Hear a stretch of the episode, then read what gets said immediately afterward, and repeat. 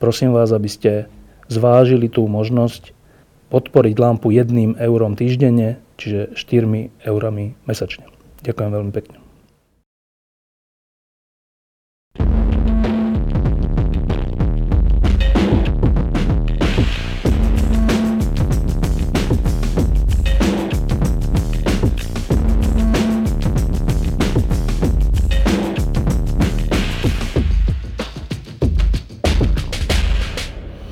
Žijeme v takej dobe, v ktorej sa veci dejú veľmi rýchlo a núti nás to trocha e, deformovan, k deformovanému mysleniu o budúcnosti. Myslíme tak o jeden deň dopredu, dva dní, rok, tí, tí akože rozumnejší o pár rokov.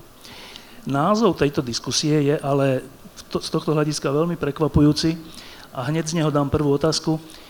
Slovensko v roku 2050. Tak e, Prvá otázka je, a skúste odpovedať jednou vetou, čo vás napadne, keď sa povie Slovensko 2050? Mňa napadne, že už nebudem žiť. Čo napadne Ivana Mikloša? Neuveríš, ale presne to isté ma napadlo, keď si to povedal. Ja som starší od teba, čiže ja mám na to aj nárok. Uh, no, ale ono to znie tak, že to bude strašne ďaleko od, od dneška, ale to tak nie je, lebo keď si predstavíme, že od novembra 89 uplynulo 27 rokov, tak to už nie je až taký rozdiel. A pritom to bolo len nedávno, to nedávno. Pre vás mladších asi niektorí ste sa narodili po novembri, ale, ale proste ten čas letí strašne rýchlo. Takže napadne mi to, že, že, že nevieme, vieme si možno predstaviť, čo by sme chceli, ale samozrejme, že nevieme.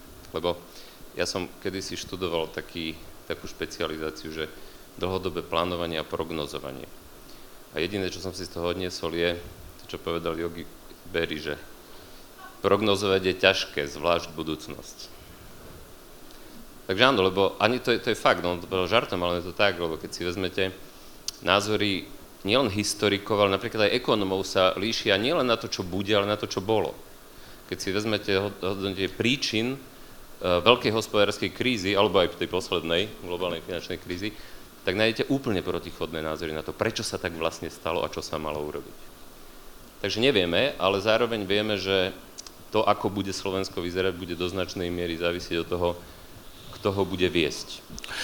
Eh, predpokladám, že Richard Rybnička v súvislosti s rokom 2050 napadnú funkčné kantóny, áno? No ja už dúfam, že vtedy tá krajina bude normálne fungovať ako stabilná každá malá krajina, ktorá, e, kde, fungu, kde je funkčný štát a krajina, kde malá, aj malá krajina funguje e, s malými funkčnými celkami, kde nie je zúrivý boj o moc e, vo vláde, ale kde bude zavedený systém, ktorý bude fungovať a na len na čele toho, e, toho systému sa budú meniť politici a buď ho budú vylepšovať alebo nejakým spôsobom dotvárať, ale nebudú ho vždycky zásadným a radikálnym spôsobom meniť, e, lebo nebude to nutné, pretože bude fungovať. A dúfam, že vo vedení krajiny už budú ľudia, ktorí nebudú tak zásadným spôsobom poznačení komunizmom a komunistickým režimom a v podstate tým, čo ten režim do tých ľudí Eh, vštepoval dlhé generácie a mnohých, hlavne súčasnej generácii, ktorá, ktorá eh, buď vládne, alebo, alebo rozhoduje voľby, tak eh, práve tá v tom režime zásadným spôsobom žila, je v ňom odchovaná, tak dúfam, že v roku 2050 už to bude úplne iná generácia. Jediný z nás tu na podiu, ktorý má veľkú pravdepodobnosť, že bude žiť, je Tomáš. Tak e, Tomáš Smutný a Slovensko 2050 jedna veta, tak ako oni povedali jednu vetu. tak uh, ja by som práve rád žil v roku 2050 a aby som dodržal jednu vetu, tak uh, Slovensko 2050 si predstavujem uh, štýlom, že keď už budem na dôchodku, moje deti a moje vnúčence budú norma- žiť v normálnej krajine a nebudú rozmýšľať nad tým, do ktorej krajiny západnej Európy sa odsťahujú, aby mohli slušne žiť. Tak, teraz to troška rozmeňme na drobné. Najprv sa opýtam takú vec, že či v dnešnej dobe, keď nevieme, čo bude zajtra a keď politickú diskusiu určujú ľudia ako Marian Kočner, či v dnešnej dobe má zmysel uvažovať o tom, že čo bude za 34 rokov. Má? Ja som presvedčený o tom, že má. Dokonca e, ja som presvedčený o tom, že dnes treba hovoriť o veciach a predstavovať si, ako by tá krajina fungovala napriek tomu, že mnohí si to dnes nevedia predstaviť a považujú to za bláboli a bajkárstvo a niečo podobné, čo ja momentálne zažívam, e, že dnes prísť a rozmýšľať nad tým, ako by mala zmysluplne fungovať krajina e, nie len e, o rok, o dva, o tri, o štyri, ale najbližších 12, 15, 20 rokov a ako treba ten systém zmeniť, aby sme na to nabehli, tak si myslím, že to je jediný zmysel v politike, keď človek myslí aj strategicky, nie len prvoplánovo, každodenne, len aby sa za každú cenu udržal a používal len taký slovník, ktorý v tej chvíli je vyhovujúci. Takže ja práve to považujem za veľkú musím povedať, veľkú pridanú hodnotu každej krajiny, keď má aj politikov, ktorí myslia podstatne ďalej dopredu ako len na jedno funkčné obdobie a, na to, aby sa za každú cenu udržali. Ja si pamätám také prognozy, čo sme my s Ivanom zažili. Eh, to boli prognozy Slovenskej akadémie vied, ale neviem, či aj MESA nerobila a ďalšie inštitúcie. To boli prognozy 2020, 2030 a tak.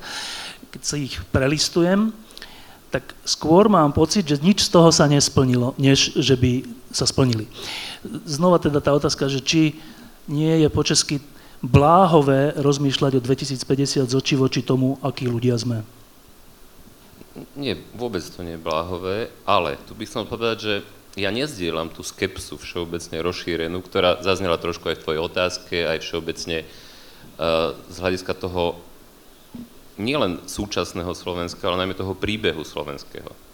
Ten slovenský príbeh, teraz mám na mysli príbeh po roku 1989, je príbehom úspechu. Keď sme príliš norení tej každodennej realite, tak sa nám to nezdá naviac. Samozrejme, nehovorím, že, že všetko je v poriadku, naopak. Ale predstavte si, aká mohla byť a bola vízia v tom roku 89-90. Chceli sme patriť do Európy, chceli sme mať normálny fungujúci štát a fungujúcu ekonomiku. Ja nehovorím, že máme, ale zároveň hovorím, že keď si to porovnáte s inými krajinami, tak je to, sme relatívne úspešná krajina. Mali sme pri tom všelijaké obdobia, mečiarizmu, už takmer 10 rokov tu vládne Fico, ktorý neposúva tú krajinu týmto smerom, ale v zásade Slovensko je úspešný, je, je, je success story. Ak sa pozriete na Ukrajinu, a ja teraz na Ukrajine trávim viac času ako na Slovensku, tak je to viditeľné o mnoho, o mnoho viac. A naplnila sa istá vízia v istom zmysle. Hej? No ale základný problém do budúcna je, a ja vidím napríklad, lebo to je najlepšie povedať na príklade, na rozdiel od napríklad Estónska, kde je akási zhoda celospoločenská na tom, že chcú tú krajinu modernizovať bez ohľadu na to, či vládnu títo alebo títo, tak posúvajú tú krajinu, robia reformy, niekedy rýchlejšie, niekedy pomalšie, ale posúvajú tú krajinu pozitívnym smerom. U nás je to ako, ako na hojdačke. Čiže toto, toto nám chýba, akási zhoda na tom, čo by mala byť tá budúcnosť. Zhoda na tom, ako to Slovensko má vyzerať, ale zhoda nielen v deklaratórnej rovine, ale aj v obsahu potom toho naplňania. Lebo, lebo toto je, je to, čo mi, to, čo mi chýba, to, čo mi chýba najviac. Tomáš, e, najmladší človek, keď Ivan hovorí, že od roku 89 už sme žili? V 89. A otázka? Poviem potom no, ďalej. To je taká podotázka, z tej vyplynie tá otázka. Uh, už sme žili? Uh, vyvíjal som sa. Ja. Tak uh, Ivan hovorí, že od, od tých predstav vtedy, ktoré sme mali, sa predsa len veľa vecí, aj dôležitých, naplnilo. To je jeden pohľad ľudí, ktorí to zažili a ktorí zažili ten marazmus predtým, komunizmus. Pohľad mladého človeka je aký z oči voči dnešnej realite? V zásade spokojnosť? Ja ešte by som nadviazal na tú možno predchádzajúcu otázku, či je dôležité rozmýšľať sa, čo bude o 34 rokov. Podľa mňa je dôležité zamyslieť sa nad tým, a je jedno, či o 5 rokov, o 10 alebo o 30 rokov, je dokonca dôležité zamyslieť sa nad tým aj, čo bude o mesiac alebo o rok, lebo ja musím súhlasiť eh, s pánom Miklošom a Uh, niektoré vlády na Slovensku sa aj reálne zamýšľali nad tým, čo bude v budúcnosti a chvála Bohu za ich reformy v súčasnej situácii a v súčasnom zložení politickom to nevidím. Čiže je naozaj dôležité zamýšľať sa aj čo bude o 30 rokov, ale takisto o 5 Dobre, a teraz k mojej otázke. Že ako to vníma mladý človek? no viete, keď robíte, tak robíte aj chyby. A takisto, keby, tam, keby ste tam bol vy, alebo keby som tam bol ja, alebo ktokoľvek z nás, tak keď máte denne, dennodenne rozhodovať o niektorých veciach, tak niektoré vám výjdu, niektoré vám nevídu. Takže nevidel by som to, ja som väčšiný optimista a nevidel by som to skepticky. S každou krajinou, aj ako bolo spomenuté s Ukrajinou, aj so Slovenskom, sa dá niečo robiť a dá sa práve robiť, keď e, sa nájde nájdu takéto masy ľudí, ktorých naozaj zaujíma to, čo sa bude diať na Slovensku. A dôležitá je jedna vec, keď ich politici začnú počúvať. A, tak e, neviem, či toto je priamo, že masa, ale dobre. E, Tomáš Smutný je optimista, to je výborné. E, Richard Rybníček z očí v oči realite je neviem, či optimista, realista alebo pesimista, každopádne založil, práve zakladá politickú stranu, lebo je, predpokladám, nespokojný. Um, s čím si nespokojný? Tak ja na rozdiel od uh, Tomáša Smutného a Ivana Mikloša, ktorí sú uh, nie v každodennej slovenskej realite, realite, tak ja ako primátor krajského mesta sa denne pri rozhodnutiach a riadení mesta potýkam s, s nefunkčnosťou štátu a s byrokraciou a s tým, aké je to komplikované. Čiže ja, e, pozor, žijeme v slobode, som rád, že to tak je a myslím si, že sa nemáme úplne zle.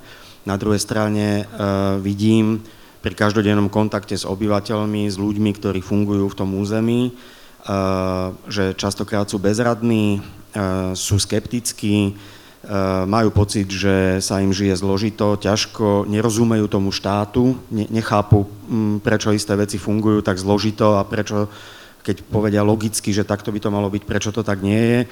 Ale pravda je zase taká, že sú už aj zúfali, pretože cítim v nich taký hnev a tú agresivitu a väčšinou si vybijajú na nás, ktorí sme dole. Pretože tých, čo sú hore, nevidia v podstate za 4 roky skoro preto, vôbec. Preto chceš ísť hore, hej? Preto chcem ísť hore, aby som, a presne to je ten e, zmysel, že ja som sa dostal v Trenčine do situácie, kedy si uvedomujem, že je tam ešte veľmi veľa napríklad e, projektov, ktoré musia mať, musíme ich rozvíjať, že je to rozvoj. Že to nie je len opravenie chodníka alebo opravenie nejaké cestičky, ale ja dnes viem, že to už z toho pozície toho primátora nedokážem urobiť, pretože to už sa bavíme o veľkých investíciách, o veľkých rozvojových veciach, o ktorým v tom území proste nedokážem rozhodnúť, lebo na to nemám finančné prostriedky ani kompetenciu a strašne ma to obmedzuje a lezie mi to na nervy, že sa musím chodiť doprosovať toho, aby si nás vôbec niekto všimol, pretože Ide o to, že či ste sympatickí, či ste z také alebo onakej strany a či, či ich vôbec zaujímate alebo nezaujímate. A väčšinou ich nezaujímate, lebo ich problémy v území sú pre, problém, e, sú pre nich marginálne a zbytočné, ale mi to na nervy. A preto som sa rozhodol, že chcem ísť vyššie, lebo odtiaľ budem vedieť viacej ovplyvniť, ako to dokážem z pozície primátora krajského mesta. Ten stav je naozaj zlý a mám už toho plné zuby. Robím to šiestý rok a Povedal som si, že mám len dve možnosti, to už bude posledná veta. Buď sa tam budem plácať ďalej, ešte sa nechám raz zvoliť, niečo urobím a pôjdem preč, alebo jednoducho sa pokúsim e, odkomunikovať zložitosti toho fungovania tej krajiny a takým spôsobom, aby som dokázal aj možno v budúcnosti niečo zmeniť v parlamente v rámci legislatívy a fungovania toho štátu. A preto som sa rozhodol, že chcem niečo urobiť. Richard Rybníček založil stranu Toska, k tomu sa ešte dostaneme pre divákov českej televízie, kde to bude, to je Toska s K, nie s C. Tak um, teraz som si tak v hlave spočítal, že za tých 26-7 rokov od novembra 89 väčšinu rokov na Slovensku vládli nereformné, nereformné až antireformné strany. Postkomunistické, komunistické, nazvime si ich ako chceme. Extrémistické, všelijaké. Združenie robotníkov Slovenska, HZDS, Smer, všeličo. A to je zaujímavé, že, že keď, si tak, keď sa takto rozprávame, tak asi všetci si povieme, že však chceme napredovať. Nie? Ktorý človek nechce, aby Slovensko napredovalo vrátane neho? Taký asi nie je. Napriek tomu tu nevznikla zhoda, trocha to súvisí s tým, čo Jan hovoril, že tu nevznikla zhoda o nejakom základnom napredovaní a viac menej sa tu striedajú tí, ktorí sú za napredovanie a tí, ktorí ho brzdia, ale dokonca tí, ktorí ho brzdia, sú väčšinu času pri moci. A to vyzerá troška na takú zakliatú krajinu. Tak to skúsme troška odkliať, že v čom to je? V čom je problém, že ľudia skôr alebo neskôr sa stále znova rozhodnú pre kroky dozadu? Najprv asi Ivan Mikloš, lebo bol dlhé roky pri tom. No a k tomu by sa dalo dodať ešte, že za tých 25 rokov sme tu nemali, aspoň ja, tak, ja neviem o takom prieskume, ktorý povedal niečo iné, iného najpopulárnejšieho politika iba Mečiara najskôr a teraz Fica. Čo tiež o mnohom svedčí. Uh, prečo je to, ale, ale nepovedal by som, že Slovensko je zakliaté áno, je rozorvané skôr ako zakliaté, pretože zakliaté je Ukrajina, ktorú som už spomínal, alebo krajiny, kde sa nikdy nepresadili zatiaľ, teda tí až na teraz po Euromajdane, ale ešte je to veľmi neisté, tí, ktorí chcú tú zmenu a tú modernizáciu. Ten prvý problém je, že je to všade trochu problém, a to najmä preto, a keď sa bavíme aj o tej vízii, o tom, že kam to Slovensko posunúť a ako ho posunúť, tak to je v podstate taká nehovorím, že systémová vada, ale riziko demokracie, že ten populizmus a tá krátkozrakosť veľmi často preváži. Jednoducho povedané, máme príliš veľa politikov a príliš málo štátnikov. A najvýstižnejšiu definíciu rozlíšenia politika a štátnika som počul asi takú, v angličtine to znie lepšie, ale poviem to po slovensky, že kým politik sa stará o budúce voľby, štátnik sa stará o budúce generácie. A to je prvý problém. Ale to je problém, ktorý je všade na svete. Hej? To, a, a tie reformy sa robia vždy ťažko. Problém je to v tom, že posúvať krajinu dopredu sa dá len reformami. Reforma znamená zmenu, zmenu fungovania systému. Uh, ľudia majú averziu voči zmene a to je normálne a prírodzené všade na svete, pretože averzia voči riziku je prírodzené ľudské správanie. Čiže robiť zmeny je rizikové a ťažké. Proste musíte naozaj prekonávať tú dotrvačnosť a ísť proti tomu a na, zároveň je to ešte riskantné politicky, pretože väčšinou je to nepopulárne, aj preto, že je averzia, averzia k riziku. No a my na Slovensku, e, tu si dovolím povedať jednu vec, ktorá je takou mojou hypotézou, ktorá, my sme mali totiž dvakrát šťastie, že nie sme v situácii, trikrát sme mali šťastie, ktoré do značnej miery ovplyvnilo to, že nie sme tam, kde Ukrajina, alebo že sme success story, že sme vlastne v ekonomickej úrovni dobehli Českú republiku, pritom sme boli na 62% HDP Českej republiky, keď sa to rozdelilo. Prvýkrát sme mali šťastie, že komunizmus padol a boli sme súčasťou Československa. Šťastie sme mali v tom, že sme sa zviezli na tých prvých radikálnych reformách okolo Klausa. Lebo dovolím si tvrdiť, a myslím, že viem, o čom hovorím, lebo som bol pri tom, na Slovensku som žil, že keby Slovensko bolo vtedy samostatnou krajinou, tak by sme reformy robili podobne ako v Rumunsku alebo v Bulharsku. Čiže žiadna premyslená koncepcia, žiadna stratégia, proste tak nejak spontánne, čo by bolo spojené s obrovskou korupciou a všetkým tým spojené a, s, a, s, aj s, s infláciou, s nerovnováhou. Proste z náklady tej reformy boli o mnoho, mnoho väčšie a boli by sme pozadu. Druhýkrát sme mali šťastie, keď sme v roku 90, čiže tam nám pomohli, pomohlo to, že sme boli súčasťou Československa, čiže povedzme si teda, že nám pomohli Češi.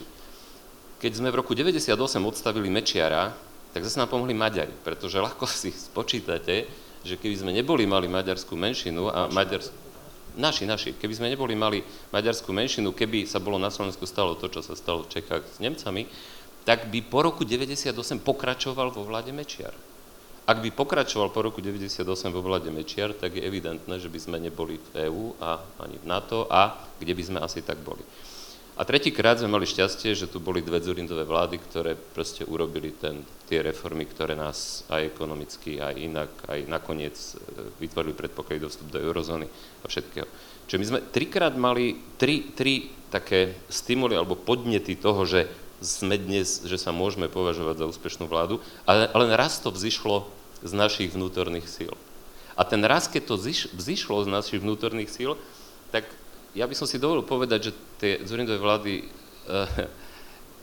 možno neboli až tak odrazom alebo obrazom slovenského voliča, lebo vtedy bola tá situácia výnimočná, že sme naozaj sa ocitli v civilizačnom ohrození a všetko sa zmobilizovalo, veď my starší si to pamätáme médiá, mimovládne organizácie, všetky opozičné strany, 9 strán v koalícii, len aby Mečiar nebol pri moci. Čiže mobilizácia, ktorá bola ale možná a reálna až v čase reálnej hrozby, doslova civilizačnej hrozby. A to je ten problém podľa mňa, že dnes my v takejto situácii zďaleka nie sme. Sme v EÚ, sme v eurozóne, ja vôbec nie som, a tu by som rád popravil, lebo Ríšo povedal, že na rozdiel od nás on nie je spokojný. Ja tiež nie som spokojný. Ja len hovorím, že aby bol ten obraz pravdivý a úplný, tak treba povedať aj to, že Slovensko je success story. Dokonca napriek, a teraz si predstavte, aká, aká, aká success story by to bola, keby sme nemali Mečiara a, a Fica a keby sa celý ten čas tá krajina posúvala dopredu. Tak e, je prirodzené, čo hovorí Ivan, že, že keď robíte nepríjemné, hoci potrebné veci, tak tým veľkú popularitu nezískavate, to je jasné. Ale Ríšo, teba sa opýtam, ktorý si to sledoval tak trocha z boku, že čo ty vidíš ako chyby reformných strán, ak také boli, ktoré prispeli k tomu, že tu máme väčšinu času vládu nereformných strán? To sa nedá tak úplne povedať, lebo druhá uh, Zurindová vláda podľa mňa urobila uh, samozrejme aj chyby, ale myslím si, že hrozne veľa dobrých vecí, ktoré št- naštartovali slovenskú ekonomiku a Slovensko. Domnievam sa, že to bolo rozhodujúce obdobie, z ktorého dlhé roky ešte žil aj Robert Fico. A to si málo kto uvedomuje, že v podstate míňal, zbesilo to, čo tu nechala vláda Mikuláša Zurindu. No a e, čo je teda ale problém, ja osobne, čo som považoval za problém, je, že nevydržala e, vláda Ivety Radičovej. E, to som považoval za problém a podľa mňa najväčšia chyba bola tá, že tá vláda nevydržala dlhšiu dobu a nepresadila ďalšie reformy, ktoré mala v pláne a že sa zrutila vlastne po, po roku a, a dala v podstate v tej chvíli opäť priestor vláde Roberta Fica, ktorý to tu celé zdemoloval, lebo však dostal myslím 44% či koľko. Čiže to som považoval asi za najväčšiu chybu, že nevydržala vláda Ivety Radičové, že padla. To bola podľa mňa tragická vec, lebo keby boli vydržali aspoň, aspoň 3 roky, keď už by nevydržali 4, tak si myslím, že mohli veľmi veľa ďalších reform uskutočniť. To, že to padlo, to som považoval za tragickú chybu a to si myslím, že je škoda. A potom, čo sa týka už Roberta Fica, tak to sa ani neoplatí e, v podstate nejakým spôsobom komentovať, lebo e, Robert Fico má aj samozrejme veľa šťastia v tom, že, že e, štartla ekonomika, že proste nejakým spôsobom funguje a on môže míňať pomerne slušne peniaze a môže robiť populistické kroky. A naviac ešte teda otvorene poviem, že táto krajina, ja to viem z dola, povedať, že keby neboli eurofondy, ktoré síce sú také, aké sú, ale keby sme nemali dotácie z eurofondov, tak vám garantujem, že Ficová vláda tu tak dlho nevydrží, pretože eurofondy dnes zabezpečujú rozvoj Slovenska, nie Ficová vláda a rozpočet, ale eurofondy. Takže dnešné, e, dnešné reči o tom, že aké je to zlé, že sme členmi Európskej únie, samozrejme tá Európska únia má chyby, ale keby sme nemali eurofondy, tak e, ďaleko nie sme v takom rozvoji, ako sme momentálne. E, sú ľudia, ktorí popisujú tú situáciu po roku 89 tak, že e, reformné versus nereformné, ale pokiaľ ide o spravovanie štátu v zmysle čistoty a transparentnosti, takže tam sa tá pravica po roku 98 e, prispôsobila Mečiarovi a potom Ficovi, po Ficovi, e, a že ľudia ako keby nevidia rozdiel, čo sa týka korupcie medzi jednými a druhými. Videné z Trenčína. Je to tak? No, to sa podľa môjho názoru, čo je také, také moje asi najväčšie, najväčšia skúsenosť politiky, že ľudia si dokážu aj vďaka médiám vsugerovať nejaký pocit a sú ochotní ho prijať a s ním dlhé roky žiť. Predstavte si situáciu, ja vždycky na to myslím, že veď predsa gorila vznikla za vlády Mikuláša Zurindu, to znamená, našiel sa človek, ktorý nejakým spôsobom mal tú možnosť to robiť. A v tom byte nebol Mikuláš Zurinda, ale Robert Fico, ktorý sa vlastne systematicky podľa mňa, lebo však zháňal peniaze vlastnou hlavou, pripravoval na to, čo dnes predvádza. To znamená, pripravoval sa v zákulisí s oligarchami na to, že bude vládnuť a zháňal od nich peniaze a začínal byť na nich závislý. Napriek tomu sa Robertovi Ficovi podarilo urobiť z vlády Mikuláša Zurindu a Mikuláša, z Mikuláša Zurindu a jeho vlády tých, e, ktorí vlastne e, tú gorilu e, spôsobili, že to boli vlastne najväčší zlodeji a on sa na tomto imidži a na tomto proste pocite vyviezol k tomu, že on s tým vlastne nič nemal, on to ako keby objavil, pričom on v tom byte bol a, dne, a dnes toho ťaží a Mikuláša Zurindu a, a ľudí jeho vládu to absolútne zvalcovalo a som presvedčený o tom, že dnes škandály Roberta Fica a jeho vlády sú diametrálne väčšie a dramatickejšie, ako boli za vlády Mikuláša Zurindu. A napriek tomu, keď sa dnes bavíte s ľuďmi, ktorí dnes podporujú Fica, alebo dokonca ani ho nepodporujú, tak ešte stále sú schopní nadávať na, na Zurindovú vládu a rozprávať, že aké to celé rozpradali túto krajinu, aké to bolo zlé, pričom túto krajinu rozpradal úplne niekto iný ako vláda Mikuláša Zurindu. No, tak keď už sme pri Gorile, tak aby sme boli poctiví, tak treba povedať, že ten text sa týka najmä rozhodnutí Fondu národného majetku a podobných orgánov za Zurindovej vlády, nie za Ficovej vlády. Teda predpokladám, že toto vieš. Samozrejme, že to viem a samozrejme, že viem, že to bolo za, za, e, za Dzurindovej vlády, ale prosím vás, e, ja to sám vidím teraz a som obyčajný primátor krajského mesta. Predstava, že všetkých týchto ľudí dosadzoval e, Zurinda, že on ich riadil a že on to celé vedel a tak ďalej, úprimne vám poviem, je tiež svojím spôsobom trochu cestná, pretože konec koncov boli tam aj iní predstavitelia iných politických strán, ten politický život není postavený iba na jednom človeku a ja som proste presvedčený o tom, že, že áno, bola to obrovská chyba, e, diali sa tam tieto veci, ale to zomletie, také, až, to, až také šialené, sa mi zdalo až trošku nespravodlivé. Tomáš, e, nová generácia, to bolo dlhé roky mládežnícká organizácia SDKU. Ešte je? Není? Už není? Mm, od 5. oktobra 2014 už nie. Dobre. Už nie je SDKU. Už nie je SDKU. No tak je, ale... Nechcel také, som to povedať ja. V nejakom zániku. Existuje SDK? Existuje SDKU? Uh, neviem, neviem, nesledujem to tak. Zaujímavé, že ani nevieme, či existuje vaša bývalá strana, to je hrozné. No, uh, Tomáš, ty ako človek, ktorý reprezentuješ teda mladú generáciu, zrejme teda pravicovo orientovanú, ktorá mala blízko k reformným stranám. Skús na tú istú otázku odpovedať, teda môžeme si týkať? Ja ešte nemám 70 rokov. Dobre. Uh, skús odpovedať na tú istú otázku tak, tak akože otvorene, že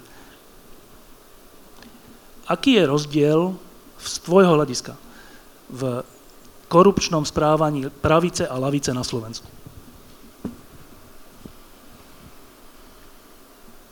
V korupčnom správaní pravice a lavice? Podľa mňa nie je rozdiel, či kradne pravičiar alebo lavičiar. Keď e, človek kradne, a nehovorím, že v takom množstve ako súčasná, alebo ešte lepšie možno bývalá vláda, uh, tak je to stále zlé. Čiže asi takto by som to neškatulkoval. Skôr ide o to, že uh, z histórie, z krátkej histórie novodobého Slovenska, uh, tie stredopravé strany sa skôr zamýšľali nad tým, ako bude Slovensko fungovať aj po nich. A bol tam skôr taký náznak štátnictva, ako povedal pán Mikloš, že, že tie, tie, tie vlády nerozmýšľali, že čo, čo bude v podstate rok po nich, ale skôr ako sa budú mať ďalšie generácie. Áno, to sme už hovorili, že čo sa týka reforiem a nejakej predstavy o tom, čo s tou krajinou, ten rozdiel je evidentný. Ficové vlády sú údržbárske vlády, oni nič nemenia v zmysle nejakej budúcnosti, sú to údržbárske vlády iba pre moc, to je evidentné. Ale ja sa vrátim k tej otázke nie tak ľahko utečieš z otázky. Že cítiš rozdiel, a povedz, ako cítiš, v korupčnom správaní pravice a lavice na Slovensku? No, pre mňa, ako som povedal, čiže či ukradne 2 milióny alebo 20 miliónov e, pravica alebo lavica, tak e, je to to isté. To áno, to je matematika, ale že keď, keď to vieš porovnať, Vieš, čo ja, sa ktoré, ktoré vlády kradli Jak menej, to cítiš? Tak to, to je teraz také, keby som priznal, že pravicové vlády kradli. A, Či chceš ale... povedať, že pravicové vlády nič nekradli, iba lavicové? Nie, to som, to som nepovedal. Nikdy som nebol v žiadnej nejakej uh, štátnej pozícii alebo verejnej pozícii, nikdy som nebol pri, pri rozhodovaní niečoho takého, ale skôr tak, tak pocitovo a možno aj s ľuďmi, s ktorými sa rozprávam, lebo obiehame viackrát e, Slovensko, tak skôr to vnímam tak, že, že všetci si myslíme, že pravicové vlády krádli kvázi menej. Hej, lebo lavicovú, ak, ak mm, berieme smer, tak uh, to sa nedá, to sa nedá porovnať. A už vôbec nie, nie je to, že tie pravicové vlády aspoň mysleli na budúcnosť a tá lavicová To je je, je, iba, je iba moc. Um, reakcia Ivana Mikloša. Poprvé, zásadný rozdiel vidím v tom, ale samozrejme, môžete, to, môžete povedať, že je to subjektívne, pretože som bol súčasťou tých pravicových vlád. Zásadný rozdiel by mal byť v tom, či vlády zmenšujú priestor na korupciu, alebo sú naopak generátorom korupcie. A toto je zásadný rozdiel.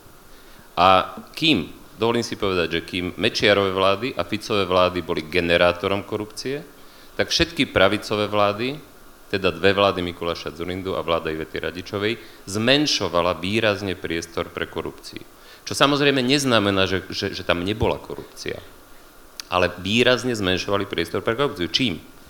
Najefektívnejším nástrojom boja proti korupcii sú tri skupiny nástrojov boja proti korupcii. Prvý je punishment, je teda trestanie, vyšetrovanie a trestanie. Druhý, druhá skupina opatrení je transparentnosť, je otvorenosť a informovanosť. A tretia skupina opatrení je liberalizácia, deregulácia a privatizácia. Najväčším zdrojom korupcie, tak ako dodnes na Ukrajine, kde majú, kde majú 3300 štátnych podnikov, boli štátne podniky. Veď štátne banky za Mečiara, tri najväčšie banky boli štátne, boli rozkradnuté. Ich ozdravenie stalo 12% HDP, až potom, keď sa sprivatizovali transparentnými, otvorenými medzinárodnými tendrami a prišli tam vlastníci, tak sa korupcia vyriešila. SPP, veď jedným z najväčších zdrojov korupcie, boli zase št- veľké štátne podniky v energetike. Po vstupe investorov sa zásadne zúžil priestor pre korupciu. Obchodné registre, mohli som dlho menovať, keď zakladanie SROčky bola korupčná záležitosť, keď sa to otvorilo. Transparentnosť. Vláda Mikuláša Zurindu prijala zákon o slobodnom prístupe k informáciám, ktorý dal obrovskú verejnú kontrolu do rúk NGOčiek konkurentom. Vláda Ivety Radičovej dokonca prijala bezprecedentný návrh, ktorý ani v západnej Európe neplatil, že každá zmluva je právna, legálna až po jej zverejnení na internete. To neexistuje ani vo väčšine západoeurópskych krajín. Čiže dovolím si tvrdiť, že pravicové strany výrazne zmenšovali priestor na korupciu, kým lavicové strany sú generátorom korupcie. A teraz ku gorile. Ja sa nechcem vyhnúť tejto téme. Zurindová vláda bola jediná vláda, teraz hovorím o gorile, ktorá v kauze, za, za ktorej e, počas trvania tej kauzy gorila štátne orgány konali tak, ako konať mali. Siska odpočúvala, a policia začala vyšetrovať. My dnes nevieme ani, do akej miery je to autentické a pravdivé, čo v gorile je, pretože zmizli tie záznamy. Ale tie záznamy nezmizli za vlády Zurindu ani za vlády Radičovej. Tie záznamy zmizli za prvej Ficovej vlády. A za prvej Ficovej vlády inštitúcie, ktoré mali konať a vyšetrovať, nekonali. A tu musím ale povedať, že nekonali ani za Radičovej vlády, kedy vtedajší minister vnútra začal horúčkovito konať, až keď sa z toho stala politická téma pred voľbami. A takisto nekonala druhá Ficová vláda. Takže my dnes nevieme, do akej miery sú, sú tie prepisy autentické, do akej miery nie.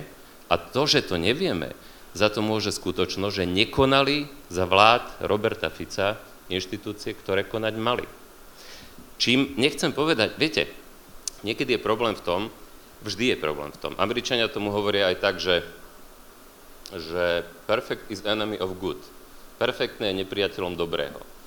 Keď očakávame, že prídu, ja neviem, reformné a protikorupčné strany do vlády a zrazu na Slovensku nebude korupcia, no tak očakávame ten perfektný stav, ale absolútne nereálny stav. Pretože na Slovensku, ale aj v iných postkomunistických krajinách je vyššia miera korupcie, aj preto, že tu máme zdedené dedičstvo nielen nefungovania formálnych inštitúcií a diery v zákonoch, ale aj tých neformálnych inštitúcií, tých zdedených návykov a, a hodnôt, tých, ktoré nie sú vynúcované zákonom. Čiže boj s korupciou, napríklad vo Švedsku, majú zákon o slobodnom prístupe k informáciám od roku 1863, ak sa nemýlim. Na Slovensku ho máme od roku 2005 alebo 3 a mali sme tu 40 rokov komunizmu. Mali sme tu potom roky mečiarizmu. A ja to vidím aj na Ukrajine dnes, proste to je, to je proces, to je boj. Ale nerozlišovanie medzi tým, či tá vláda zúžuje priestor na korupciu, alebo je sama generátorom korupcie, potom vedie k tomu, a aj zjednodušené mediálne, samozrejme, krytie týchto tém, že á, všetci sú rovnakí, to je jedno. A potom samozrejme je to ešte kontraproduktívne v tom, že tí pravicoví voliči sú citlivejší na tieto témy a tým voličom Mečiara a Fica je to v zásade jedno.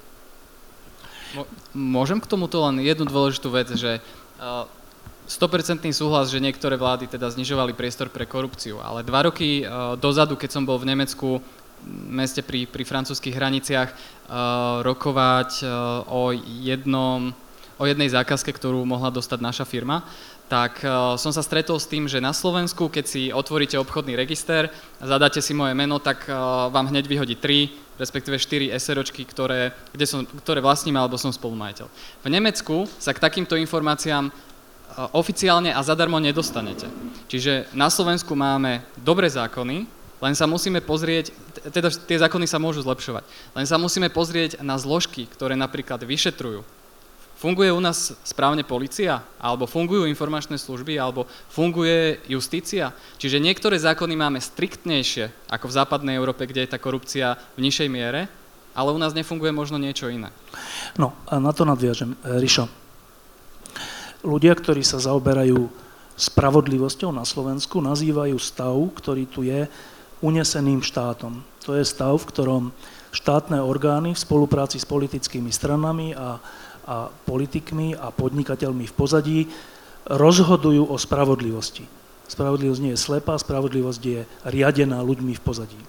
A hovoria tí ľudia, typu Zuza Čaputová a ďalší, že, že toto je kľúčový problém Slovenska. Že ľudia majú pocit, že žijú v krajine, kde nevládne spravodlivosť. Teraz, ty si prišiel s novou politickou stranou a za ústredný problém, aspoň tak to vyznelo, Eh, si, si pomenoval ako keby územnosprávne členenie, respektíve decentralizáciu moci a podobné veci. A stretol si sa s úškrnmi ľudí, ktorí povedali tzv. mienkotvorcovia, že ty si úplne mimo. Tak Ríšo, ak žijeme v unesenom štáte, prečo ty riešiš decentralizáciu? Pretože ten štát uniesol systém, ktorý tichučko, plazivo a pomaličky centralizuje moc do rúk pár ľudí. Inými slovami, tichučko a plazivo v tomto štáte rozhoduje pár jednotlivcov o obsadení najkľúčovejších postov v štáte na základe e, volieb e, ktoré, o ktorých, e, o, a kandidátkach, ktorých rozhodujú e, jeden alebo dvaja ľudia v rámci toho, kto bude prvých 10 na kandidátke a tak ďalej. A preto, že som presvedčený o tom, že je to výsledok socialistickej vlády Roberta Fica, ktorá chce ísť tou cestou Maďarska a Ruska, kedy si myslím, že chce centralizovať štát a ešte viac ho uchopiť, lebo vie, že cez tieto, e, cez takto jednoducho dokáže ten štát riadiť. Decentralizácia, ktorá je samozrejme pojem, ktorý je nezrozumiteľný, je z môjho pohľadu moment, ktorý hovorí o tom, že v zásadných kľúčových veciach, vrátanie justície a všetkých ostatných oblastiach by sa mala udiať reforma, ktorá by dokázala tento systém zjednodušiť, e, urobiť ho nezávislejším od jedného človeka, ktorý je možno momentálne predsedom vlády a rozhoduje o všetkom. A decentralizácia znamená presun viac moci zo štátu do území, to znamená do viacerých e, oblastí a e, území, kde istým spôsobom sa tá moc bude vykonávať. Ja, posledná vec poviem, ja to poviem v jednom takom príklade marketingovom. Predstavte si, že stojíme oproti sebe a ja vám hodím jednu tenisovú loptičku, tak tú jednu tenisovú loptičku e, chytíte. Pretože je to v podstate jednoduché, a tá jedna tenisová loptička znamená, že dnes v podstate vláda Slovenskej republiky na čele s premiérom rozhoduje o kľúčových oblastiach v tejto krajine a ovplyvňuje ľudí svojimi rozhodnutiami na celom území.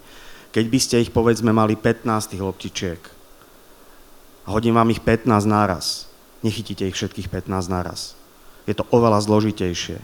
Preto hovorím, síce sa mi všetci zatiaľ smejú, že sme na kryžovatke, pokiaľ sa nech, nepustíme do zásadnej reformy štátu, vrátane e, posúvania moci a decentralizácie, ktorú inač úspešne začala už vláda Mikuláša Zurindu a vie o nej aj Ivan a veľa oni preto spravili. Ja dnes som e, tam, kde som aj vďaka ním, že takéto niečo urobili, tak bohužiaľ sa to ale nedokončilo, tak garantujem vám, že ešte raz sa nejaký Fico, alebo poviem teraz predseda SNS, stane predsedom vlády, tak vám garantujem, že aj táto samozpráva, ktorá dnes funguje, sa bude dostávať viacej do rúk štátu, lebo bude centralizovať. A to je nebezpečenstvo pre túto krajinu a garantujem vám, že keď to takto skončí a splnia sa predstavy pána Danka, ktorý už dnes hovorí o tom, že chce byť predseda vlády, tak sa tu s nikým z nás babrať nebude a ten putinovský spôsob fungovania, ktorý mu je tak veľmi sympatický, tu bude zavádzať a budeme mať problém. O tom hovorím. No, teraz kratučka spätná väzba. Tomáš, ako mladý človek. Teraz e, Ríšo sa pokúsil obhájiť, prečo stavia na decentralizácii z očí v oči stavu, ktorý tu všetci zažívame. Úplne krátko, rezonuje to s tebou? Ja súhlasím, že je to veľmi dôležitá téma. E, otázka bola iná. Si, nemyslím si, že je to... Uh, nemyslím si, že je to jediné, čo trápi Slovensko. Lebo keď uh, my to si, to, tak, prepáč, vysvetlím to si, si nemyslí nikto. Väčšiný optimista. Ale že či je to hlavný problém? Uh, väčšiný optimista uh, jednou vetou, že keď som prišiel študovať do Bratislavy, tak som si povedal, že už viac nechcem brigadovať, nechcem pracovať, ale že skúsim podnikanie. Musel som si požičať študentskú pôžičku, aby som mohol založiť firmu. Podarilo sa mi, niektoré projekty vyšli, niektoré nevyšli. A preto hovorím, že naozaj, keď sa chce a plánuje sa a, a pozera sa do tej budúcnosti, tak, tak e, sa dá byť úspešný. To isté je aj s krajinou. A preto si myslím, že decentralizácia je naozaj veľmi podstatná vec. Veľmi podstatná vec, ale treba k tomu doplniť ďalšie veci, a ktoré si myslím, že zistíme aj tým, keď budeme počúvať e, všetkých, všetkých naokolo. Čiže poprosím ťa teraz fakt, že jednou vetou, že rezonuje to s tebou? Čiastočne áno. Čiastočne áno. Zase ten stredný prúd. Dobre, Rišo, ty chceš čo povedať, že to s ním rezonuje? Nie, ja som chcel tým povedať, že... Uh, nie, ja som chcel tým len povedať, že prosím vás pekne, ak si naozaj ktokoľvek tu v sále myslí, že pod decentralizáciou mám na mysli iba to, že chcem zrušiť ľudský a zmeniť územnosprávne členenie, tak je to nezmysel. Ale hlavne chcem povedať to, že za tým sú absolútne zásadné reformy. A ja vám maličký príklad poviem. Viete, dnes štát, vláda, minister zvyšuje minimálnu mzdu na 506 eur e, mesačne. Zvyšuje ju bez toho, aby vedel, či na Gemery týmto spôsobom zamestnávateľom komplikuje život, lebo možno, že tam na tom Gemery by ľudia robili za podstatne menej, ale ten zamestnávateľ to nemôže urobiť a ja sa pýtam, prečo by v rámci územia na Gemery alebo niekde inde by si nemohli rozhodovať o e, funkčnosti e, minimálnej mzdy, adekvátne k územiu, kde sú zamestnávateľia, ktorí by sa dokázali dohodnúť a fungovať a zabezpečiť zamestnanosť. Potom hovoríme o tom, že sú to hladové doliny na základe rozhodnutia štátu a potom tam pricestuje nejaký predseda vlády hodí im tam 2 milióny, povie, že im tam zabezpečí fabriku, samozrejme nič im tam nezabezpečí, odíde preč a potom sa čuduje, že máme hladové doliny, lebo tam nikto nechce zamestnávať ľudí, lebo tá pracovná sila je pre nich drahá. Aj toto je prosím pekne decentralizácia, ktorá by súvisela s tým, že si župy budú rozhodovať napríklad o minimálnej mzde, alebo o dávkach v motnej núdzi, alebo by sme sa bavili o tom, že či potrebujeme toľko okresných súdov, ktoré máme dnes, že by sme ich mohli zlúčiť, že by sme napríklad najvyšší súd mohli rozdeliť na najvyšší súd a správny súd najvyšší, pretože dnes máme v území vážne problémy, že obyčajné kauzičky sa rozhodujú na súdoch a trvá to roky, pričom by sa to urobilo od začiatku rýchlo, keby sme mali napríklad rozdelené súdnictvo na súdy, ktoré riešia trestné obchodné veci a správne súdy, toto všetko my pripravujeme o tomto diskusujeme a to sú tak zásadné veci, že aj toto je slovo decentralizácia. Akurát tomu ľudia nerozumejú, bude musieť jazdiť po Slovensku a vysvetľovať, že to je zásadná zmena charakteru štátu. Tak, koniec meetingu a teraz ideme k otázkam. Uh, teraz ťa prekvapím. Vysvetľovať. Tak... Uh, uh, teraz ťa prekvapím. So mnou to rezonuje. Ďakujem. No, a teraz na Ivana. Uh, niečo sa v posledných rokoch stalo. a nie len tak anekdoticky, že teraz nevieme, či SDK existuje, KDH je mimo parlamentu. Tie, tie nosné strany po novembrového vývoja zanikajú alebo sú v krízach a tak. A teraz tá otázka je táto, že pokúšajú sa ich nahradiť ako keby ďalšia generácia. Teraz ako dopadla tá ďalšia generácia? E, Dano Lipšic chcel urobiť novú väčšinu. Skončil u Matoviča, bez čoho by sa nedostal do parlamentu. Rado Procházka chcel urobiť gazdovskú stranu, väčšinovú. Skončil, neviem vlastne kde. Koľko je poslancov siete? Jeden zostal? Či koľko zostal? Jeden? Neviem. Um, Ríša Rybníček je ďalší z tej generácie, ktorá sa snaží o niečo. Teraz sa to opýtam tak troška vtipne, že ako tej, tej staršej generácie, že keď sa na to pozeráš, na týchto mladíkov, Čo to robia? Čo robia? No. Snažia sa, aby to rezonovalo. Nejak sa to nedarí. Um, to nebola otázka, že? Alebo darí? A otáznik. No, no nedarí. A v čom to je? Konečne otázka. Uh, ťažké. Aj tá prvá bola otázka. je, to, je to ťažké, samozrejme. Je to ťažké aj objektívne, lebo zase vidíme, čo sa deje vo svete. Uh, a, a ten problém je vážny. Špeciálne na Slovensku je problém vážny aj preto, že uh, značnú mieru voličov oslovujú, no, nazvieme to, neštandardné strany, strany, s ktorými sa nedá vládnuť. Alebo potom strany, s ktorými sa síce dá začať vládnuť, ale nedá sa s nimi dovládnuť. A, a, a do značnej miery je to podľa mňa dané aj tým, že populizmom. Ja, ja považujem za zásadný problém populizmus. Lebo to, čo napríklad predvádza SAS v oblasti vzťahu k Európskej únii a v oblasti migračnej krízy, je proste populizmus. Čiže populizmus nie je len to, čo robí Robert Fico a čo pred ním robil Mečiar. Proste problém populizmu. Problém, že sa nejde po podstate veci, že sa nehľadá seriózne riešenie, že sa nehľadá naozajstné riešenie, naozajstná cesta, ale snaha ísť tou ľahšou cestou. A čo je potom výsledkom toho? No a nemusím hovoriť o stranách ako sme rodina a, a podobne. No a potom samozrejme výsledkom je, že v zásade tu nemôže vzniknúť alternatíva. Nemôže vzniknúť alternatíva, pretože, a teraz nebudem hovoriť, že pravicové strany, pretože príčetné strany nebudú schopné poskladať väčšinu.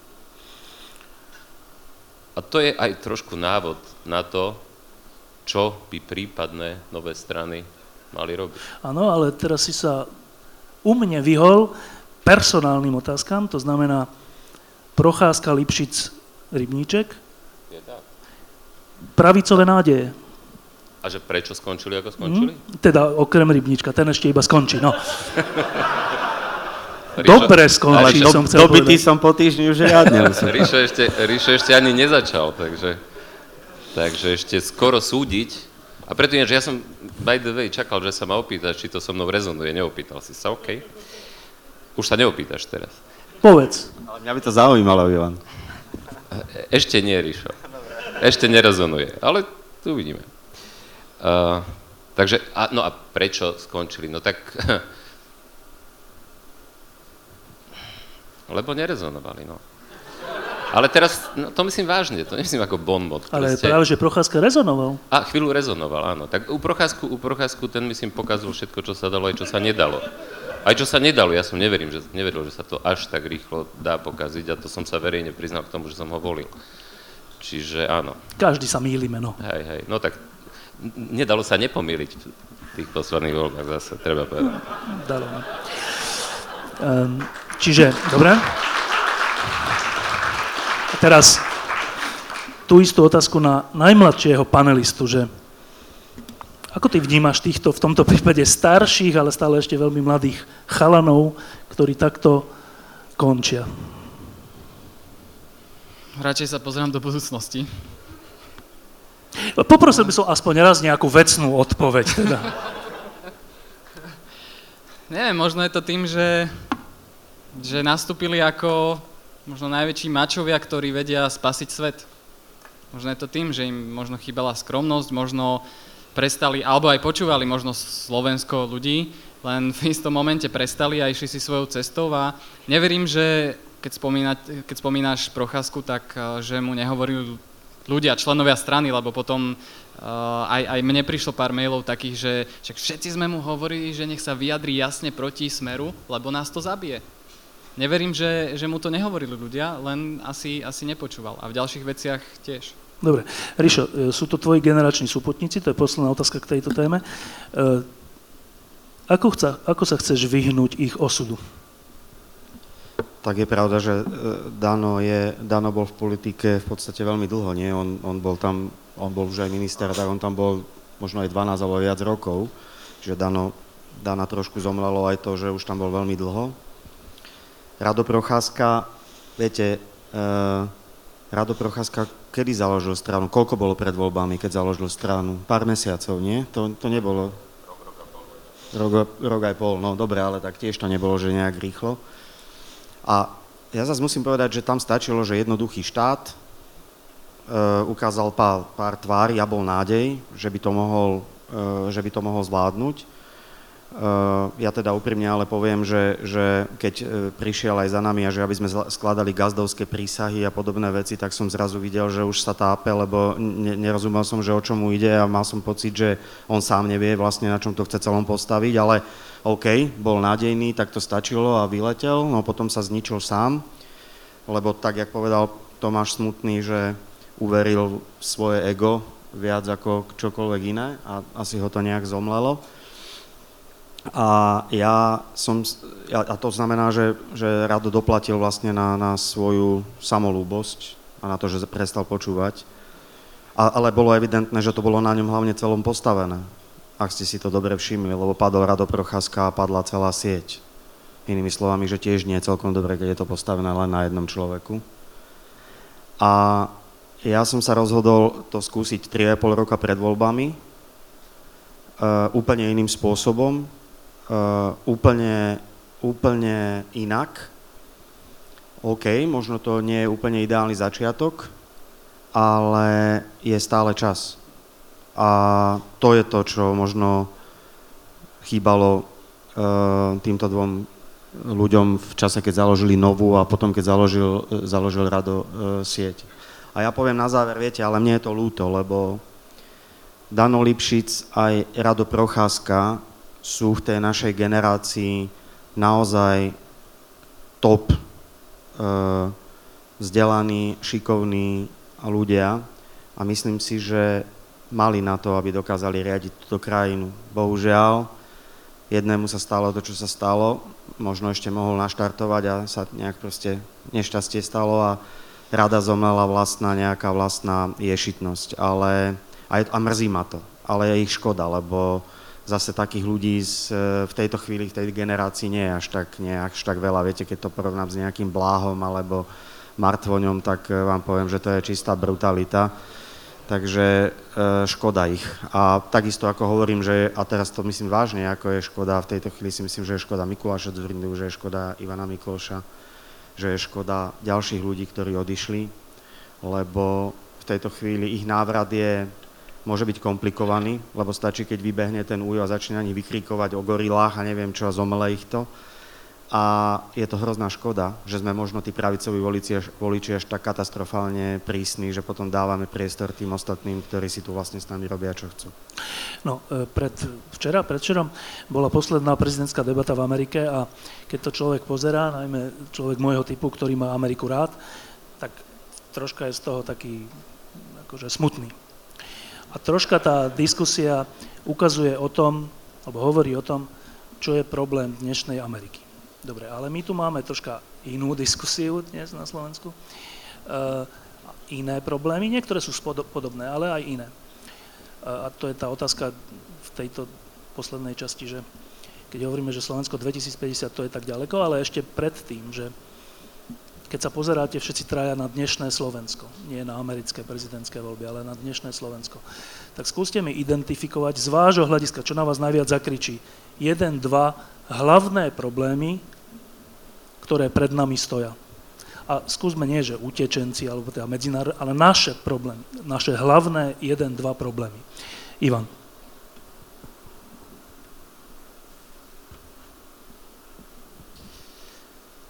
Hmm. Najväčší problém Slovenska podľa môjho názoru bude, a špeciálne keď sa na to dívame z horizontu, tý, koľko je dovtedy, 34 rokov, toho roku 2050, bude, ako zvládneme tie výzvy, ktoré v zásade vieme pomenovať, lebo veľa, veľa problémov a výziev bude takých, ktoré nevieme pomenovať. Ale niektoré veci sú pomerne viditeľné už dnes, dokonca takých dlhodobých. Demografia je viditeľná. Demografické prognozy sú jedny z mála prognoz, ktoré sú pomerne presne predvídateľné, napriek tomu, že sú dlhodobé, pretože tie závisia od pôrodnosti, umrtnosti a migrácie. Pôrodnosť a umrtnosť viete pomerne slušne predvídať. Nakoniec, keď sa, už, už, keď sa bavíme, no, nejdem do, nejdem do detailov, ale ten problém je v tom, a tá kombinácia, ja som to v jednom svojom článku nazval smrtiaci koktejl čom vidím ten smrtiaci koktejl, teda tú hrozbu, najväčšiu hrozbu. Poprvé demografia, pretože zatiaľ sme na tom relatívne dobre, najmä vďaka vysokej pôrodnosti za komunizmu, v 70. rokoch, Husákové deti a tak, ale budeme krajinou s najrýchlejšie sa zhoršujúcou demografiou z hľadiska pomeru ľudí v práceschopnom veku k seniorom.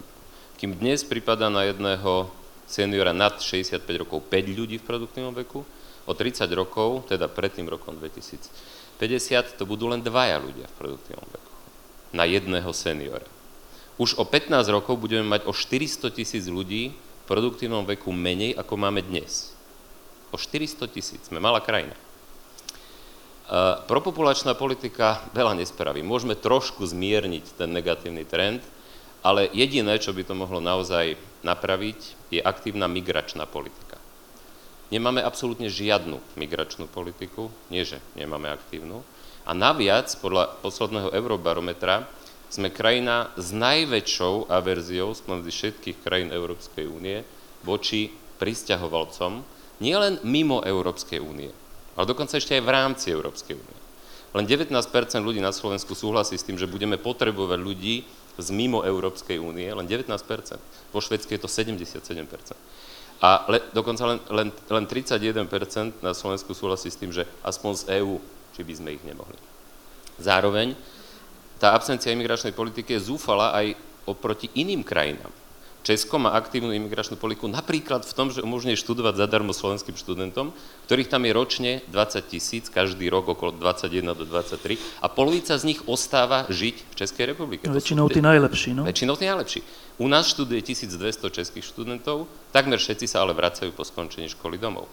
V Polsku študuje 23 tisíc e, ukrajinských študentov, Slovenská vláda sa zmohla na to, že v roku 2015 Ficová vláda pozvala na Slovensko študovať jednorázovo 100 ukrajinských študentov. V Polsku robí dnes uh, uh, väčšinou nelegálne milión Poliakov, ale polská vláda... Uh, Pardon, Ukrajincov, ale polská vláda to toleruje, pretože to je jeden z nástrojov migračnej politiky. Čiže tu je smrtiaci koktejl.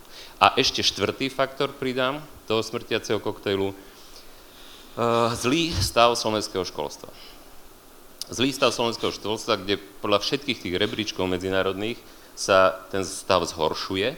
Aj preto mimochodom, teraz urobím malé PR, sa v MESE 10, kde som sa vrátil a som znovu prezidentom, už sme sa začali venovať intenzívne školstvu a máme dlhodobý projekt 4-5 ročný na naozaj komplexnú reformu školstva, o chvíľu ho, pre, ho predstavíme. A tu sa ukazuje zase len príklad, poviem, aby sme si vedeli, v čom, v čom je ten problém.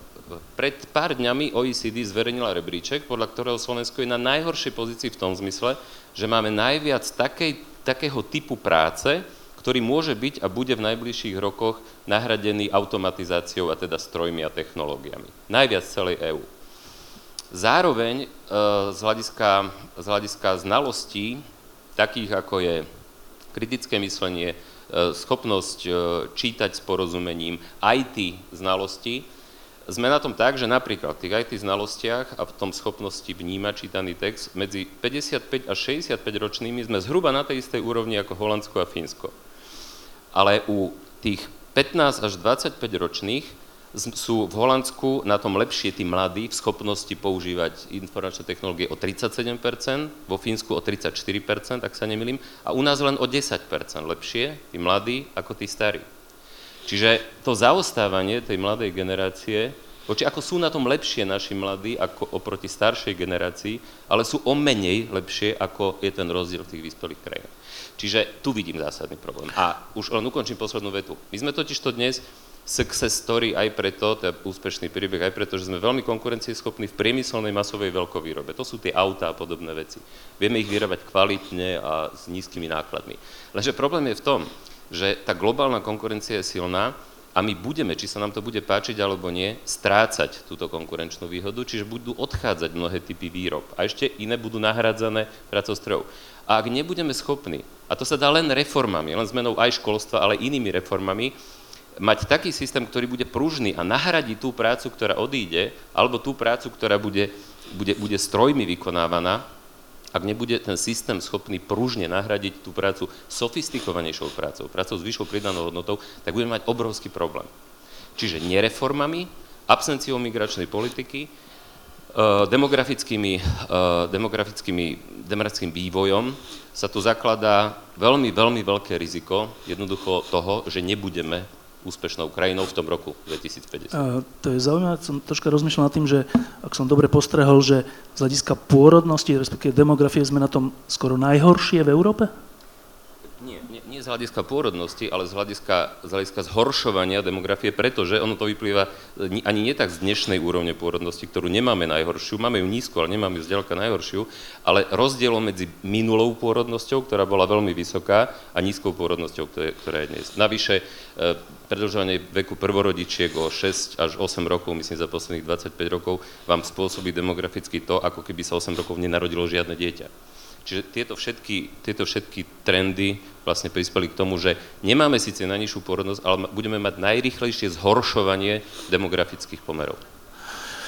Lebo však s porodnosťou by som vedel... No, dobre. Uh... No, ty si sa zatiaľ ne, ne, veľmi áno. nečinil. Áno, no.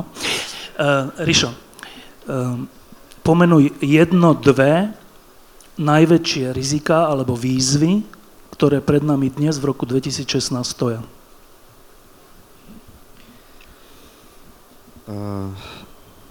Som presvedčený o tom, že to, čo teraz povedal Ivan, znamená okrem iného, že ľudia, ktorí, tí mladí ľudia, táto generácia, je schopná dnes opustiť svoj priestor, svoj domov, odísť, presťahovať sa za prácou, prípadne vycestovať e, preč.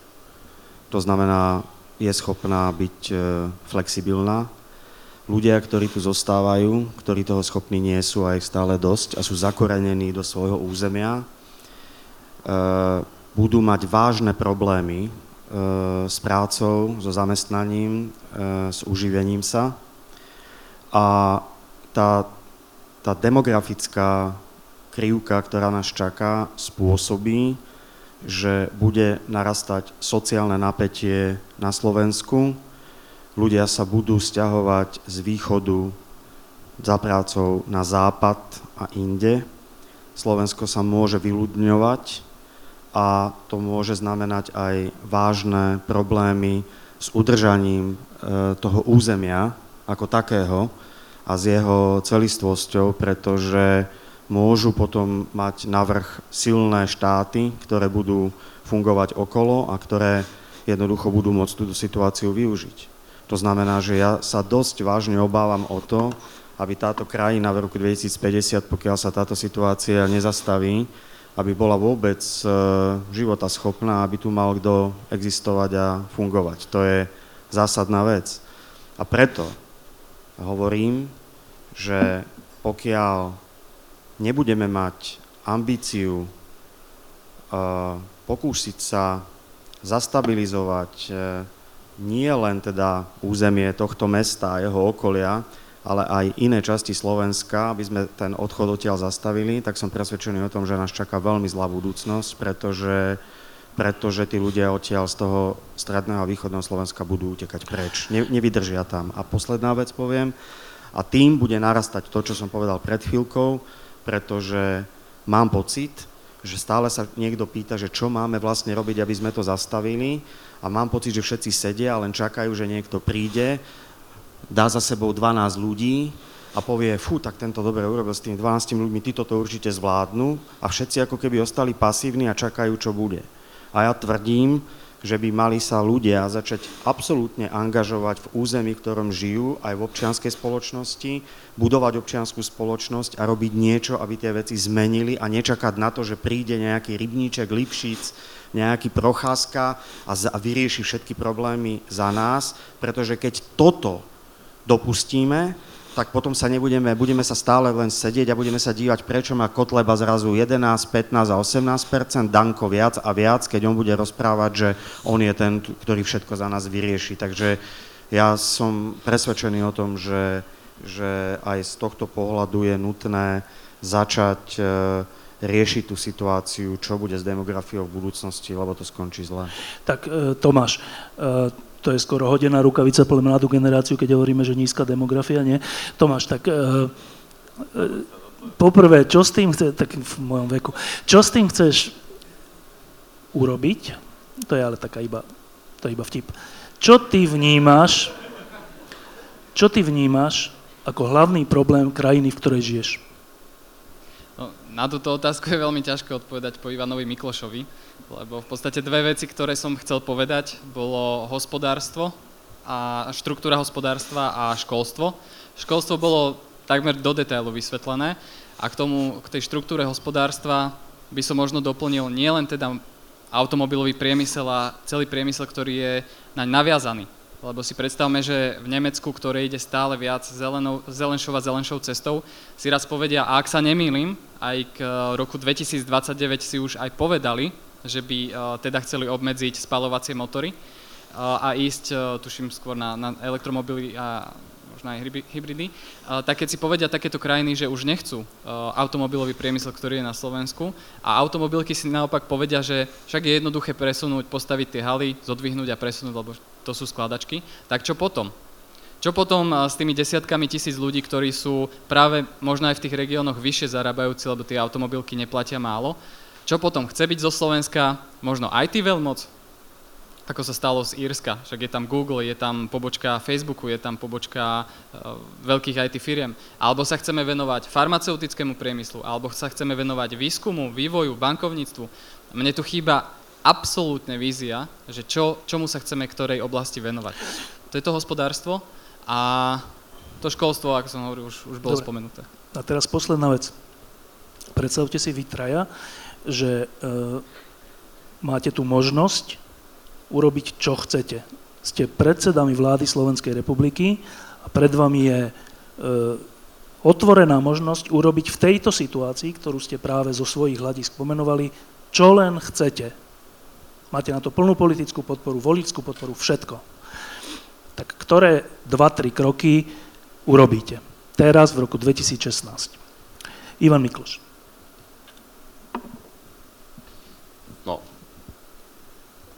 Keby som teda takú možnosť mal, tak eh, za najdôležitejšie by som považoval mať možnosť vybrať si do vlády takých ľudí, o ktorých by som bol presvedčený, že budú schopní tie potrebné zmeny a reformy robiť. Lebo žiadna reforma sama urobená nebude a vždy sú kľúčoví ľudia. Ale nielen takých, ktorí sú stotožnení s potrebou tých zmien a reforiem, ale takí, ktorí sú zároveň schopní vybudovať Vytvoriť. tým, lebo sami to nespravia, jednoducho robiť ich. A predpokladaj, že takých ľudí máš. Tak potom by som ich urobil. Ktoré? Ktoré? Sú štyri hlavné predpoklady toho, aby sme teda boli úspešní. Jeden z nich som iba stručne spomenul, a to je to školstvo, ale nielen školstvo. Školstvo, vzdelanie, veda, výskum, inovácie. Druhý sú zdravé a udržateľné verejné financie, teda no, vymenujem ich. Zdravé udržateľné verejné financie, dlhodobo zdravé udržateľné. Tretí sú efektívny štát, efektívny verejný sektor. A štvrtá je dobré a stále sa zlepšujúce podnikateľské prostredie. reformy, ktoré naplňajú tieto štyri oblasti, ale kľúč je v tom, že všetky musia byť splnené. Lebo napríklad, ozdravíte verejné financie, budete mať efektívny daňový systém, dobré podnikateľské prostredie a efektívny štát, čo spolu súvisí, lebo efektívny štát umožní pri nízkych daniach alebo nižších daniach kvalitné verejné služby. Všetko toto budete mať, ale nebudete mať kvalitné vzdelanie, jednoducho nebudete mať kto robiť tú kvalifikovanejšiu, sofistikovanejšiu prácu. Čiže ak by som teda tú možnosť mal, tak by som vybral takých ľudí, ktorí by boli schopní tieto reformy v týchto štyroch oblastiach robiť a tam samozrejme patrí aj vymožiteľnosť práva a všetko, všetko, všetko ostatné. A potom by som na nich dupal, aby, aby tie reformy robili. No a teraz doplňujúca otázka, kratučka, že e, my žijeme skôr často v takom, v takom pocite, že vieme, čo by sa malo robiť, ale že sa to nedá. Nedá sa, lebo politici, lebo voliči, lebo medzinárodná situácia, každý si nájde nejaký dôvod. To, čo si teraz povedal, je nereálne? Ale to si mysleli aj, aj v 90. rokoch za Mečera mnohí ľudia. Ja si pamätám jedného človeka, jedného novinára ešte z 90. rokov, ktorý mi hovoril v 90. rokoch za Mečera. Vidíš, mali ste robiť presne toto, čo robí on. Lebo on to bude na veky. Lebo, on to, lebo toto je politika. Toto je sila. Nebol tam na veky a nakoniec nikto neveril tomu, že sme, keď sme v mese v 92. Sme, som spolu založil mesu a keď sme pripravovali reformy Zamečiara programy a, a poriadali semináre a verejné diskusie novinármi nikto tomu neveril, považovali nás za snílkov. No a potom to prišlo. Čiže ja, ja verím tomu, že napriek tomu, no tá politika je dynamická a je často ale nepredvídateľná. E, čiže ja verím tomu, že aj veci, ktoré dnes nevyzerajú reálne, sa môžu, môžu zrealizovať. Tak, Tomáš Smutný a predseda vlády. Trošku som sa nad tým pousmial, ale uh, ja ako som vnímal tú odpoveď pána Mikloša, tak uh, som si povedal, že je tam asi tá nejaká reformná DNA, lebo uh, opäť to tu už bolo povedané, ale takisto ja sa nechám by povedať aj to, že aj keď mám nejaké skúsenosti z mojej oblasti, uh, nepoznám odpovede na, na všetky otázky a problémy Slovenska. Čiže prvá vec, čo by som spravil rovnako ako Ivan Mikloš, asi by som si vybral dostatočne skúsený tím z rôznych oblastí, či už zo Slovenska alebo aj zo zahraničia. A tak, ako to funguje u nás vo firme, sedával by som s nimi, pýtal by som sa ich na, na ich názor, lebo oni sú a budú erudovaní odborníci a potom na základe ich odporúčaní by som to riešil. Lebo tak to je moja bežná prax aj, aj v podnikaní. No a tie oblasti takisto odborníci na, na ekonomiku, hospodárstvo, vedu, výskum, školstvo, zdravotníctvo. Dobre, to boli dve také hypotetické otázky a teraz realistická, že keď bude Richard Rybníček predseda vlády, čo teda urobí? Ehm, to, čo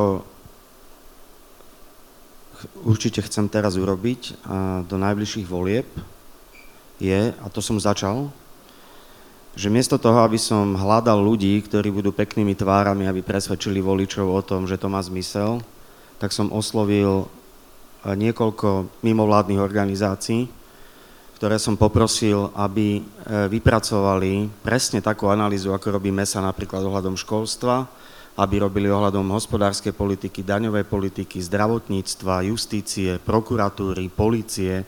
Je to 19 oblastí, ktoré máme popísané, vytipované a ideme osloviť tretí sektor a organizácie, ktoré sa tomu venujú a ľudí, aby nám pripravili materiál na program, ktorý by mal byť základom programového nejakého vyhlásenia vlády alebo programu, ktorý, s ktorým by sme potom mali niekoho presvedčiť alebo občanov, aby do toho šli.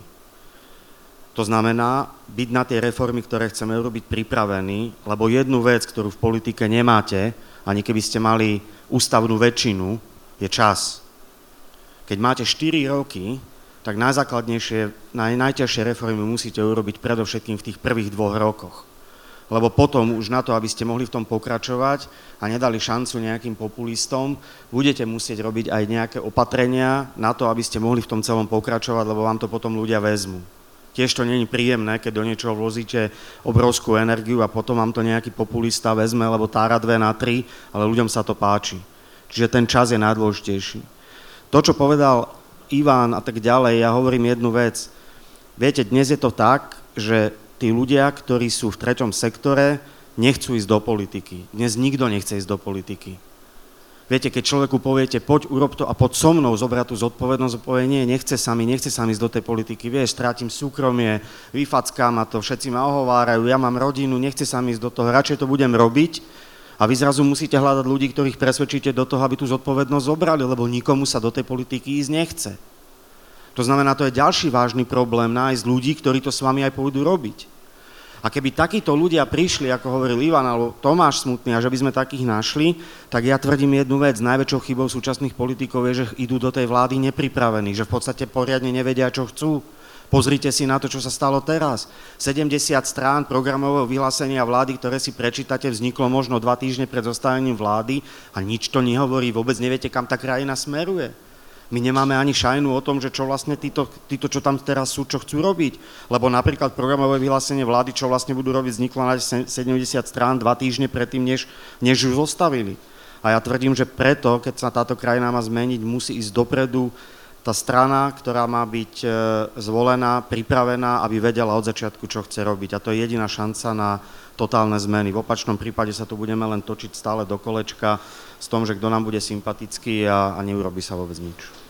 Toto bola úplne že investigatívna informácia, že programové vyhlásenie vzniklo dva týždne pred vznikom vlády. To je zaujímavé, ak to tak je, tak to by malo mať za dôsledok úplne zemetrasenie, lebo... Ale to tak je. Ako... Ale, ale prepáčte, ale ja som bol v štyroch vládach a vždy je to tak, ako inak má vzniknúť programové vyhlásenie. Ale on myslí pred vznikom koalí- vôbec pred vznikom tej dohody, hej? Či, či ja, on, pred vznikom koalície, že vznikla... Áno, že oni sa vlastne, no tak áno, lebo oni vykrikovali, že nebudú spolu vládnuť, najprv povedali, že nie, potom zrazu povedali, že tak predsa len, lebo Slováci sú blbí a nedokážu ísť k predčasným voľbám, nie?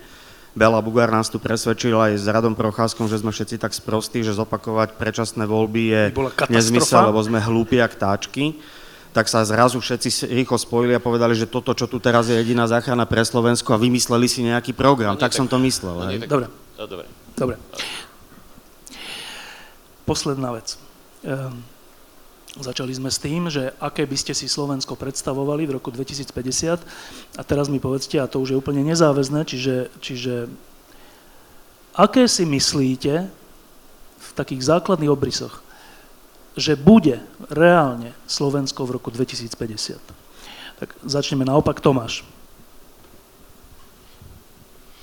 Že aké bude? No dúfam, že bude Zopakujem to isté, čo som povedal na začiatku. Že také, Upresním že... otázku. Nechcem počuť dúfanie, ale vašu prognozu, že aké naozaj bude, bez ohľadu na to, v čo dúfate. Nie som Nostradamus, takže dúfam, že, že bude také, aby tu moje deti a moji vnúci a vnúčky mohli žiť. Dobre. Rišo. Tak dúfam, že ešte bude existovať. A asi budeme už lietať na, v autách, že si už budú lietajúce autá úplne sa zmení.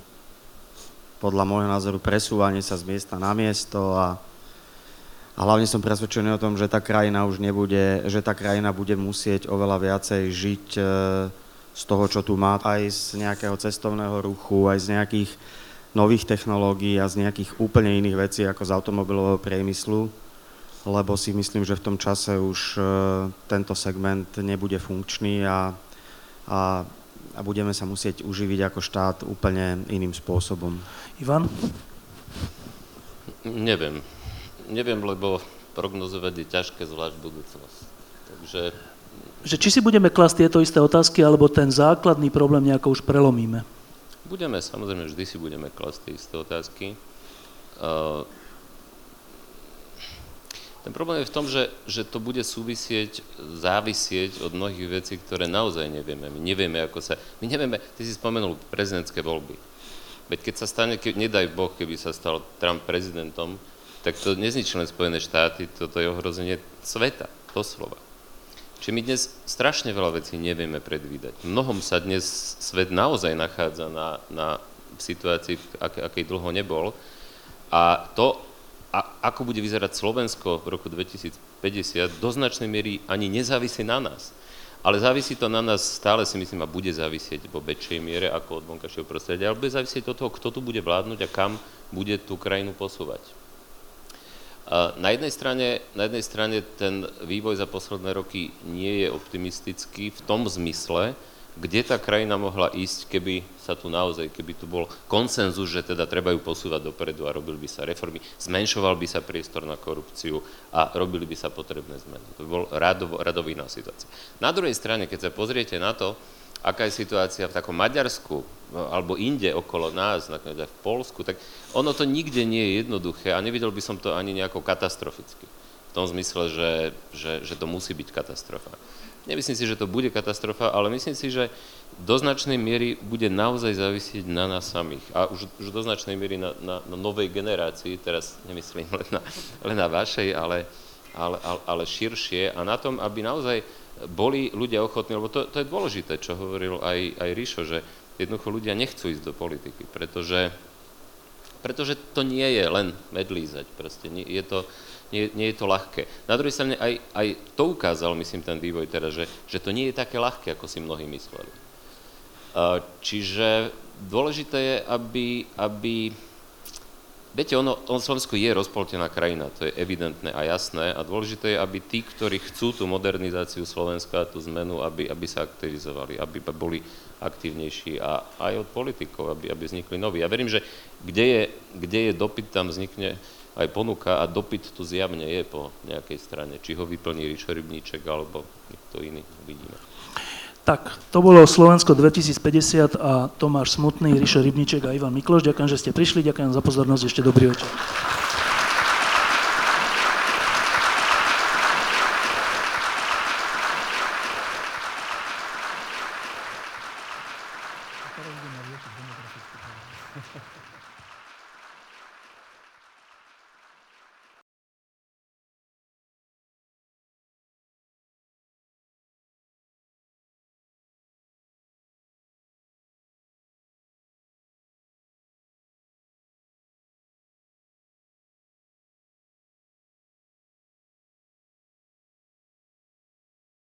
Prosím vás, aby ste zvážili tú možnosť podporiť lampu jedným eurom týždenne, čiže 4 eurami mesačne.